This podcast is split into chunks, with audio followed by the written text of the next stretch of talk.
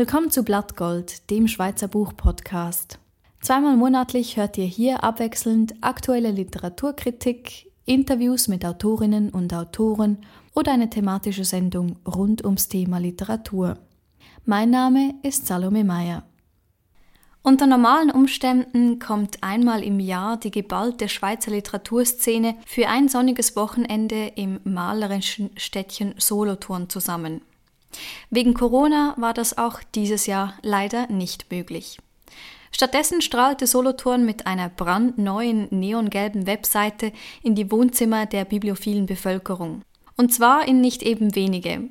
11.000 Zuschauerinnen und Zuhörer lockten sich während der drei Tage in die Online-Veranstaltungen ein, lauschten Lesungen, Diskussionsrunden und Konzerten oder beteiligten sich an einer Textwerkstatt.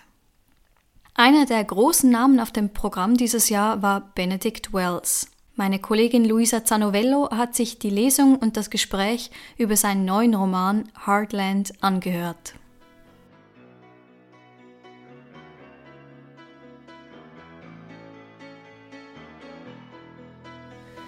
Die Audio-Live-Übertragung der Solothurner Literaturtage bringt mir die Stimme von Benedikt Wells ins Wohnzimmer. Seine Neuerscheinung Heartland landete im Februar bereits nach einer Woche auf dem ersten Platz der Spiegel-Bestsellerliste. Benedikt Wells, der 1984 in München geboren wurde und in Zürich lebt, ist seit seinem Abiturabgang schriftstellerisch tätig. Sein literarisches Werk wurde in 38 Sprachen übersetzt. Insbesondere der Coming-of-Age-Roman Vom Ende der Einsamkeit fand 2016 international Anerkennung. Sein neuer und fünfter Roman Heartland handelt ebenfalls vom Erwachsenwerden. Die Geschichte spielt in den 80er Jahren und ist im fiktiven amerikanischen Cuff Grady angesiedelt. Der 15-jährige Protagonist, Sam, erzählt in der Rückblende, wie er im vergangenen Sommer Freunde fand, sich verliebte und seine krebskranke Mutter verlor. Im Interview mit der Journalistin Anushka Roshani kommt man auf das Sehnsuchtsgefühl zu sprechen. Dieses zieht sich durch den Roman und wird in den Kritiken allseits gelobt. Die Sehnsucht wird vor allem durch das popkulturelle 80er-Jahre-Setting ausgelöst. In Heartland spielen Filme und Musik aus den 80ern eine wichtige Rolle für die Selbstfindung von Sam. Die Leidenschaft für diese Popkultur ist nicht nur dem Protagonisten, sondern auch Benedict Wells richtig anzuhören.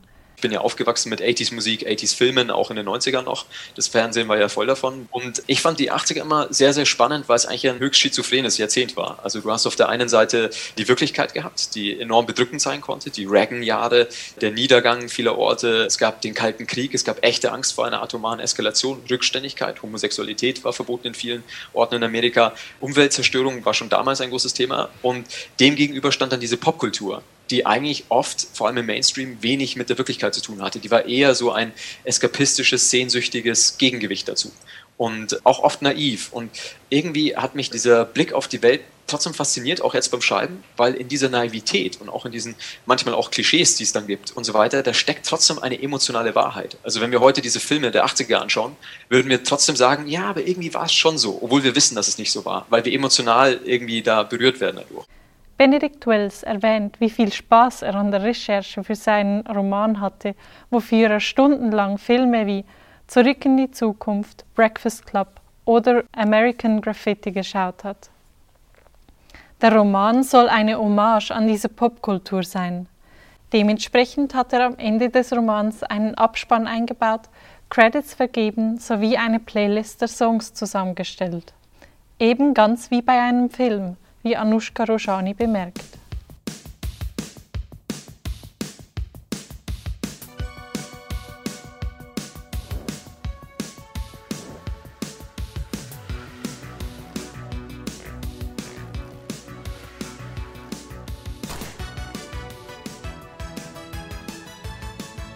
Benedikt Wells betont, dass es ihm am Herzen liege, mit den Popliedern und Teenie-Filmen absichtlich Klischees einzubauen was ihm als ästhetisches Programm nicht ganz leicht gefallen sei, wie er selbst meint.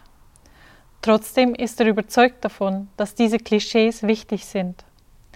In der Jugend suche man nach diesen speziellen Momenten, in denen alles perfekt erscheint. Diese jugendliche Naivität kommt vor allem davon, dass man noch schutzlos ist. Als Zuhörende merkt man, wie wichtig Benedikt Wells dieses Thema ist. In der Jugend ist alles, was du hast, in der Gegenwart versammelt und du kannst nichts relativieren. Du hast keinen Vergleich. Selbst wenn jemand sagt, hey, es wird schon wieder alles besser, vertrau mir, du glaubst kein Wort von dieser schamlosen Lüge. Es wird für immer so schlimm bleiben. Diese Erfahrungen, die du da sammelst, wie gesagt, die sind für Erwachsene, da wird oft drüber belächelt, aber für die, die so erleben oder die man damals selber erlebt hat, man hat das eben nicht belächelt. Man hat das bitter, bitter, bitter, bitter ernst genommen und es hatte immer Kinoformat. Alles war fast zu groß. Und wenn man heute natürlich die gleichen Sachen nochmal anschauen würde, die gleichen Unterhaltungen von damals, die erste Liebe, dann würde man sagen, was, da bist du so mitgegangen emotional? Ach komm. Aber so war es eben damals. Da ist der Reiz. Du bist ungeschützt, du erlebst es zum ersten Mal. Du wirst erst der, der du sein wirst. Du weißt noch gar nicht, wer du bist. Du weißt gar nicht, wie du reagierst nach einer unglücklichen Liebe. Das wirst du herausfinden und zwar genau jetzt. Doch es sei ihm wichtig, die Lächerlichkeit ernst zu nehmen und diese Hoffnung nicht als, Zitat, dummes jugendliches Gerede abzutun. Er möchte als Erwachsener an diesen Ort zurückkehren und seine Erfahrung in Worte fassen. Anushka Roshani erwähnt seinen Neologismus Euphancholie, geschöpft aus der Mischung aus Euphorie und Melancholie. Dieses Gefühl verkörpert für Wells den Zwiespalt, dass man in einem Moment total aufgeht und gleichzeitig weiß, dass dieser Zauber bald vorbei sein wird. Wie dieses Gefühl erzählt wird, hören wir nun aus dem Roman. Es roch überall nach Grillfleisch und Zuckerwatte. Und die ganze Zeit blickte ich in erwartungsvolle Gesichter und hörte das Stimmengewirr der Festivalbesucher und die Musik der Rockband auf der Bühne. Und ich fühlte mich großartig, als ich beim Schießen erstaunlich gut war, obwohl die anderen mich beim letzten Versuch absichtlich störten. Und ich wurde wehmütig, als mir einfiel, wie Dad früher immer beim Hotdog-Wettessen im Festzelt mitgemacht und Mom, du bist verrückt, Joe, gemurmelt hatte. Und da dachte ich wie so oft nur noch an meine Mutter die so zerbrechlich und klein war und vor ihrer Krankheit so quirlig und lebendig sein konnte. Und wie sie nach der zweiten OP kaum reden konnte und wochenlang depressiv und mit diesem aschfahlen Gesicht zu Hause im Bett lag. Und ich hörte das Gelächter der anderen, die weiterzogen, während ich stehen blieb und auf die bunten Lichter des Riesenrads in der Dämmerung starrte. Noch einmal holte ich Luft. Dann schob ich die Bilder mit Mom weg. Nicht jetzt, nicht heute. An diesem Abend würde diese ewige Horrorvorstellung in meinem Kopf mal bis auf den letzten Platz leer bleiben. Stattdessen rannte ich den anderen nach und stimmte in ihre Unterhaltung ein. Und wieder ging der Flachmann herum. Ich trank zu viel, stolz und aufgeregt. Vor allem als wir an Jack Bannister und seinen Freunden vorbeikamen und er hoffentlich sah, mit wem ich hier herumhing. Doch Sekunden später war es mir schon egal und ich beobachtete nur noch, wie Kirsty sich bei Mason einhakte, wie sie ihn anhimmelte und ihm durch die langen Haare strich, und wie schon im Kino wirkte sie in seiner Nähe wie verwandelt, sagte keine seltsamen Sachen mehr und tat viel erwachsener. Bis sie entdeckte, dass hinter dem Autoscooter getanzt wurde. Es war ein wilder Cut-and-Eyed Joe, bei dem alle in einer Reihe standen, rhythmisch klatschten und die Füße nach vorne warfen. Und da sprudelte es aus Kirsty heraus und sie redete schnell wie ein Kind. Oh mein Gott, wir müssen da sofort hin. Obwohl Mason davon leicht genervt wirkte, schaffte sie es, ihn und die anderen auf die Tanzfläche zu ziehen. Nur Hightower und ich blieben abseits stehen und sahen amüsiert zu, wie Camerons schweigsame, aber alles genau im Blick behaltene Cousine sich übermütig zur Musik bewegte. Hightower und ich grinsten, bis Kirsty zu uns kam. Wisst ihr, was uncooler ist als Leute, die nicht tanzen können? Leute, die diesen Leuten nur zusehen. Sie stampfte auf. Komm schon, Sam, das ist das Festival am See. Du musst mitmachen. Ich starrte auf ihre ausgestreckte Hand. Wie damals, als sie mit mir die Filmszene mit dem Runtererzählen nachgespielt hatte. Und ich dachte, wenn ich diese Hand jetzt nicht ergreife, brauche ich nie mehr das Haus zu verlassen. Und da ließ sie mich von ihr auf die Tanzfläche ziehen. Auch Hightower rückte nochmal seinen weißen Cowboyhut zurecht und folgte grummelnd. Tatsächlich konnte er, so geschmeidig er sich auf dem Footballfeld bewegte, überhaupt nicht tanzen und stolperte hilflos der Melodie hinterher. Jeder Schritt wie ein Ballverlust. Kirsty dagegen hielt weiter meine Hand. Die Band spielte Bluesrock. Und wenn die Zeit bis dahin geflogen war, dann raste sie nun, als ich ihre dunklen Augenbrauen und die Zahnspange betrachtete, die im Licht der Lampions aufleuchtete. Und wie gern hätte ich richtig mit ihr getanzt, so wie vorhin ihr Freund. Aber obwohl ich wusste, dass es völlig okay gewesen wäre, traute ich mich nicht meine Hand auf ihre Hüfte zu legen, sondern sah nur zu, wie sie sich vor mir bewegte und mich anlächelte. Nach dem Song setzten wir uns alle ans Seeufer. Der Flachmann wanderte herum, alle außer Hightower tranken davon. Kersey deutete auf ein paar Kinder, die einem Schwarm grüner Leuchtkäfer hinterherjagten, während sich direkt daneben ein Mädchen lautstark in ein Gebüsch übergab. Ansonsten redeten wir kein Wort. Nicht mal, als es über uns knallte und zum Höhepunkt des Sommerfests unzählige Raketen am Himmel zerbarsten.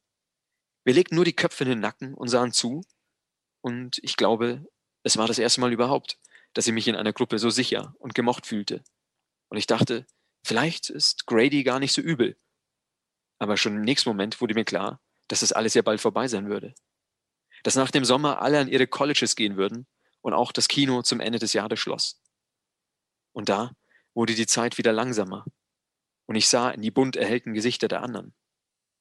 Aber sie bemerkten meine Blicke nicht. Zum Schluss fragt Anushka Roshani nach einem Ausblick. Ob Wells mit seinem Roman irgendwo angekommen sei? Wells verneint. Er glaube, er wisse gar nichts mehr. Aber so schnell folge, zur Enttäuschung von Anushka Roshani, sein nächstes Buch nicht. Lieber möchte er das Leben noch aus einer anderen Perspektive anschauen und einmal unterrichten oder studieren. Auch das Schreiben möchte er in einer anderen Art ausprobieren. Sein nächstes Werk werde vermutlich kein Roman sein. Er möchte nicht nur einen weiteren Roman schreiben, weil ihm diese Tür bereits offen steht und er bisher damit Erfolg gehabt hat. Es schweben ihm aber bereits längere Kurzgeschichten vor. Wir dürfen also gespannt sein.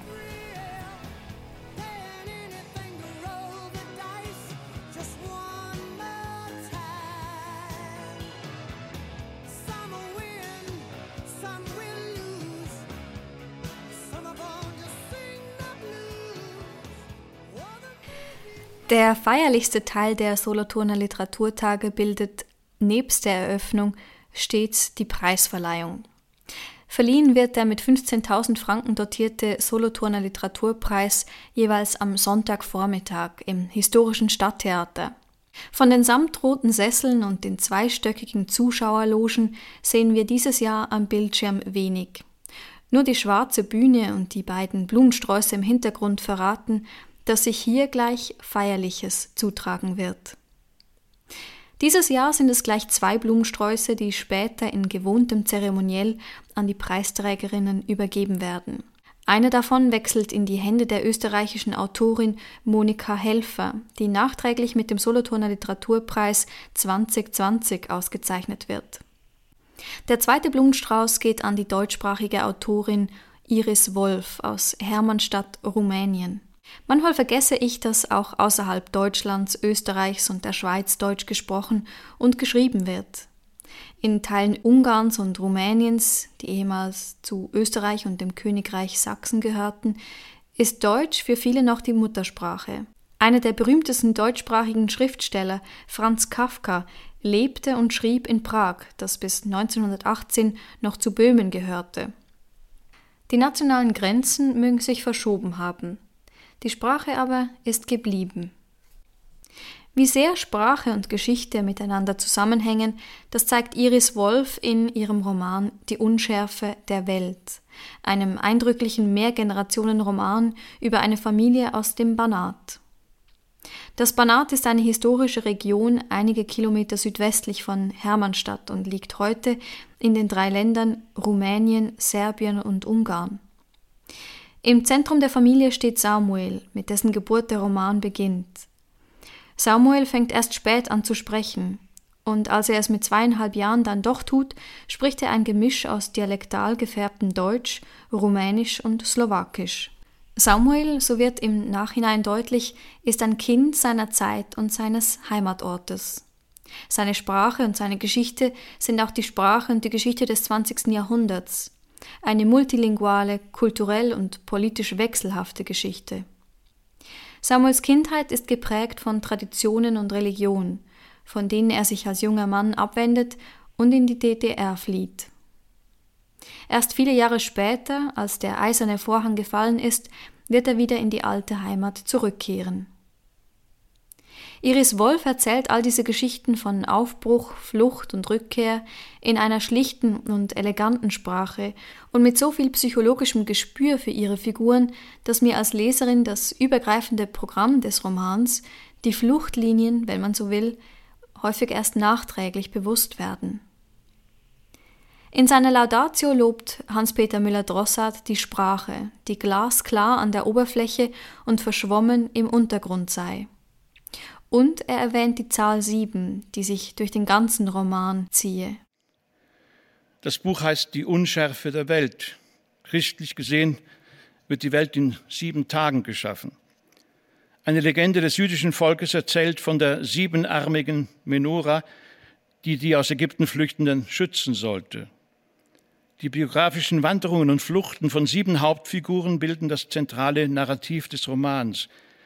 Sieben Tugenden, die sieben Todsünden, sieben Laster tauchen auf und ganz beiläufig darf man auch die Bedeutung des Namens von Hannes und Florentins Sohn mitdenken.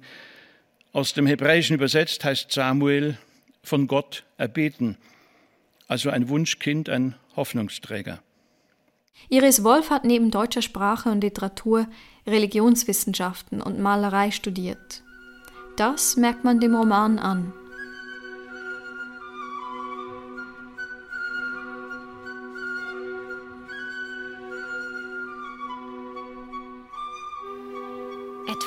Kann so oft und eindrücklich erzählt werden, dass man meint, sich selbst daran zu erinnern. Wie Livia einen Schritt tat, war einer dieser Geschichten. Es war einer jener Tage, an denen der Sommer ausklang. Davon gab es mehrere, mitunter waren es Wochen, und erst im Nachhinein würde man sagen können, das, genau das war er. Der Tag, an dem der Sommer abseitig wurde, etwas Verbrauchtes hatte die Blätter trocken, die Wiesen ausgetreten, zwischen den Sträuchern Verschwiegenheit. Was einmal Wärme gewesen war und Licht, begann zu erstarren, loderte nicht mehr, war schon Vorgeschmack von Abschied. Und wie man etwas hinter sich lässt und doch aufhebt, weiß man mit einem Mal, dass es zu spät ist für Sommerträume. Der See war auf einer Seite gestaut, lenkte sich zwischen bewaldeten Hügeln und einer Straße. Am Bootsverleih entschieden sie sich für ein Tretboot. Die Mutter nahm mit Livia und Jarek auf der hinteren Liegefläche Platz. Der Vater saß mit Livias Patenonkel an den Pedalen. Das Wasser war nahezu schwarz. Eine Decke wurde ausgebreitet, die beiden Männer kamen nach hinten. Das Boot trieb übers Wasser, Wellen schlugen gegen den Boden, ein eigenwilliger, mahnender Rhythmus. Das Kunststoffmaterial war rissig, fast rindig. An den Seiten gab es eine niedrige Reling, das Heck war offen, eine Leiter reichte ins Wasser. Niemand wollte schwimmen an diesem Tag. Liv war drei Jahre alt, sie kannte den Unterschied zwischen festem Boden und Wasser, und doch stand sie auf, ging mit entschiedenen Schritten nach hinten, ging einfach weiter, als das Boot aufhörte. Ihr Gesichtsausdruck habe sich dabei nicht verändert, sagte ihre Mutter. Sie habe sich von dem Ausdruck im Gesicht ihrer Tochter täuschen lassen, es sei weder ausgelassen noch übermütig gewesen, und das habe sie unberührbar gemacht, überlegen und auf sonderbare Weise geschützt. Als Liv aufstand, war niemand beunruhigt. Sie alle waren träge gewesen von der Sonne, die matt war, der Himmel verwaschen, von Schleiern durchzogen, nur um dann zuzusehen, wie Liv, sorglos, selig, einen Schritt über das Boot hinaus machte. Der See schluckte sie. Die Männer sprangen auf, ihr Vater handelte am schnellsten. Er beugte sich über den Bootsrand und zog Liv mit einem gezielten Griff wieder hinauf. Sie hatte nicht geschrien, nicht um sich geschlagen, einfach ihre Hand nach oben gestreckt, und ihr Vater hatte diese Hand in der Schwärze des Sees mit einer raschen Bewegung getroffen. Alles war so schnell vorbei, wie es begonnen hatte. Liv weinte nicht. Erst am Gesichtsausdruck ihrer Mutter merkte sie, dass etwas nicht stimmte. Ihr Vater fiel auf die Knie, ihre Mutter nahm sie in die Arme. Ohne Umschweife ging es danach wieder zurück an Land. Ihr Vater fuhr schnell, es kam darauf an, die Distanz zum See rasch zu vergrößern, als könnte sie einholen, was dort geschehen war. Von dieser Begebenheit wurde oft erzählt, weißt du noch, wie Liv auf festen Geburtstagen und immer in der Nähe von Wasser. Was ihre Eltern an diesem Vorfall anrührte, war die Beiläufigkeit, mit der Liv in den See gegangen war, dass es für sie keinen Unterschied gemacht hatte, ob Boden, ob Wasser, und sie in einem Augenblick der Sorglosigkeit den Tod mit dem Leben verwechselt hatte. Liv hatte die Geschichte so oft gehört, dass sie meinte, sich an Details zu erinnern, an die raue Kunststoffhaut, das dumpfe Klackern gegen den Rumpf des Tretboots, an das Gefühl zu sinken, den schmerzhaften Ruck im Arm, als der Vater sie hinauszog. Und auch wenn seither viele Jahre vergangen waren, kam es ihr vor, als sei ihr Vater noch immer wachsam, als fürchte er, dass sie einen unbedachten Schritt tat, einen Schritt über den Rand hinaus.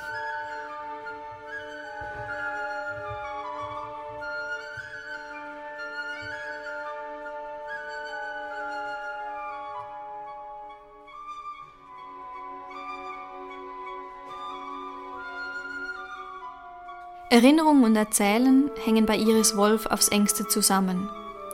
Erzählen ist ein Erkenntnisvorgang, der niemals abgeschlossen ist, sagt sie im Anschluss an ihre Lesung und fügt hinzu, Liv wird sich fragen, was von ihren Ahnen bleibt, ob es statt einer langen Reihe an Erinnerungen nur ein fortgesetztes Verschwinden, Vergessen gibt, bis von früheren Ereignissen allein Gemeinplätze übrig sind. Ein ganzes Leben, mit all seinen Widersprüchlichkeiten kann in wenigen Sätzen zusammengefasst werden. Iris Wolfs Literatur arbeitet gegen ein solches Vergessen. In ihrem Roman findet sie dafür ein eindrückliches Bild. Die Erinnerung ist ein Raum mit wandernden Türen. Manchmal trifft dich der Schatten eines Berges, manchmal ein Wort. Du gehst einen Hügel hinauf, trägst einen Korb Äpfel, wäschst das Haar und mit einem Mal öffnet sich eine Tür.